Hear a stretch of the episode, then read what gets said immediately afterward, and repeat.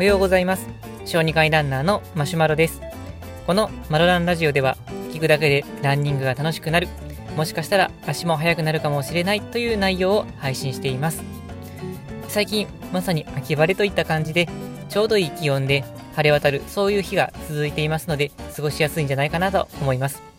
そんな中、皆さん楽しくランニングをしていますでしょうか？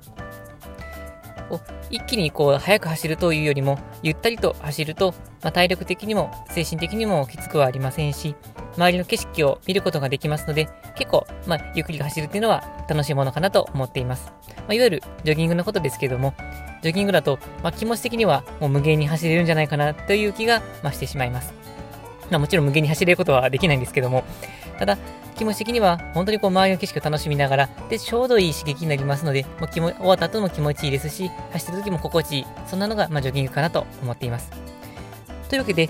今日のテーマは、マラソンの練習の基本は、初心者も上級者もジョギングという内容でお話をしていきたいと思います。では、ジョギングと聞くと、どういったイメージを持っていますでしょうか？まあ、人によっては、まあ、人によっていろいろ答えは変わるかなと思うんですけれども、まあ、単に楽走りを楽しむようなレクリエーションみたいな、そういうものをイメージしたりとか、また、初心者の人がするような練習で、まあ、上級者の人はあんまりしないというような、そういうようなことを思うかもしれません。でも、そんなものではなくて、実は上級者の人でもとっても大事なのがジョギングで、もちろん走り始めた人でもとても大事なものですよという内容でお話をしていきたいと思います。で、ここの、まあ、ジョギングが大事っていうことを理解するために、よく僕がお話しするのは、まあ、あのマラソンにおける練習っていうのを、ま、筋力トレーニング、筋トレと対比しながらお話をしています。ま、大きくは、ま、3つ分かれ分けてお話をしているんですけども、1つは筋トレとマラソンの練習の共通しているところ。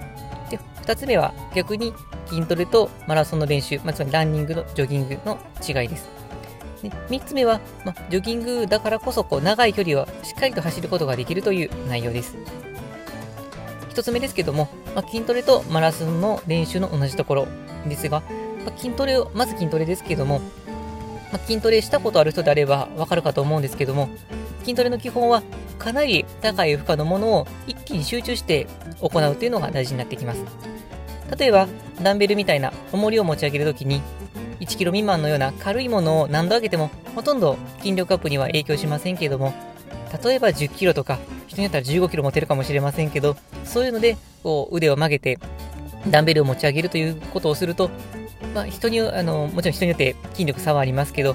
まあ、10キ僕だったら10キロだったら1セットなんとか10回上がるかなぐらいなんですけれども、そういうような一気にかけて、まあ、大体8回から10回ぐらいできるような、そういう高い負荷の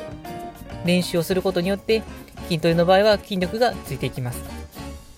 マラソンの練習も同じものがありまして、いわゆるポイント練習と呼ばれるものですけれども、速い速度で走るペース走であったりとか、一気に全力疾走して、ちょっと休憩して、また全力で走るというようなインターバルトレーニングやレペティション、そういったものがあります。そういうのをすることによって、いわゆる足の筋トレになりますので、スピードアップにつながるということができます。で、これらの練習っていうのは非常に負荷が高いので、毎日やるものではなくて、1週間のうちに1回から2回と言われているんですが、まあ、これも筋トレとよく似ています。一方で、じゃあ2つ目になるんですけど、筋トレとそのマラソンの練習でどういったところが違うのかになるんですが、先ほどの話の中で、筋トレは軽いものをいくら持ち上げても、まあ、ほとんど筋力に影響しないということをお話ししましたけど、マラソンは逆で、軽い運動でもいいから、長い距離、長い時間を練習するというのがとても大事になってきます。これはマラソンイメージしていただくとわかると思うんですけど、まあ、筋トレで、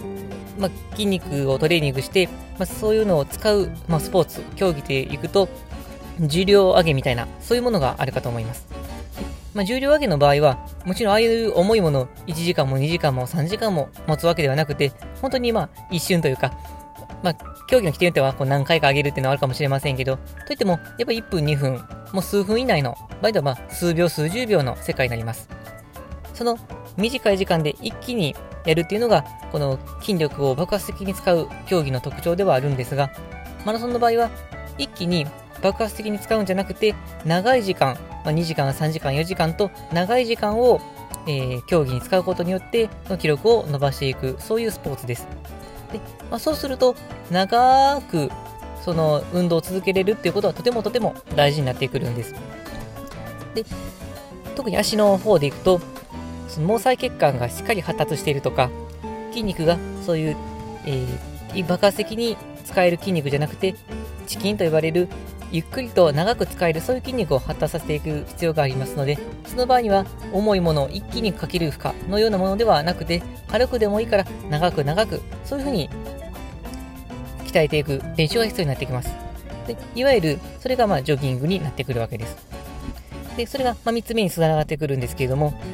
じゃあその高負荷のものも、まあ、長くできると、まあそれもそれで練習になるのかもしれませんけども、実際はやはり高い負荷というのは短いことしかできませんので、長い練習をしようとすると、本当に軽い負荷をずっと続けるのが大事になっていきます。そのためにジョギングというのは非常に大事になってきます。で、その3つ目の、まあ、ジョギングは長い距離を走るということになってくるんですが、でゆっくり走っていると、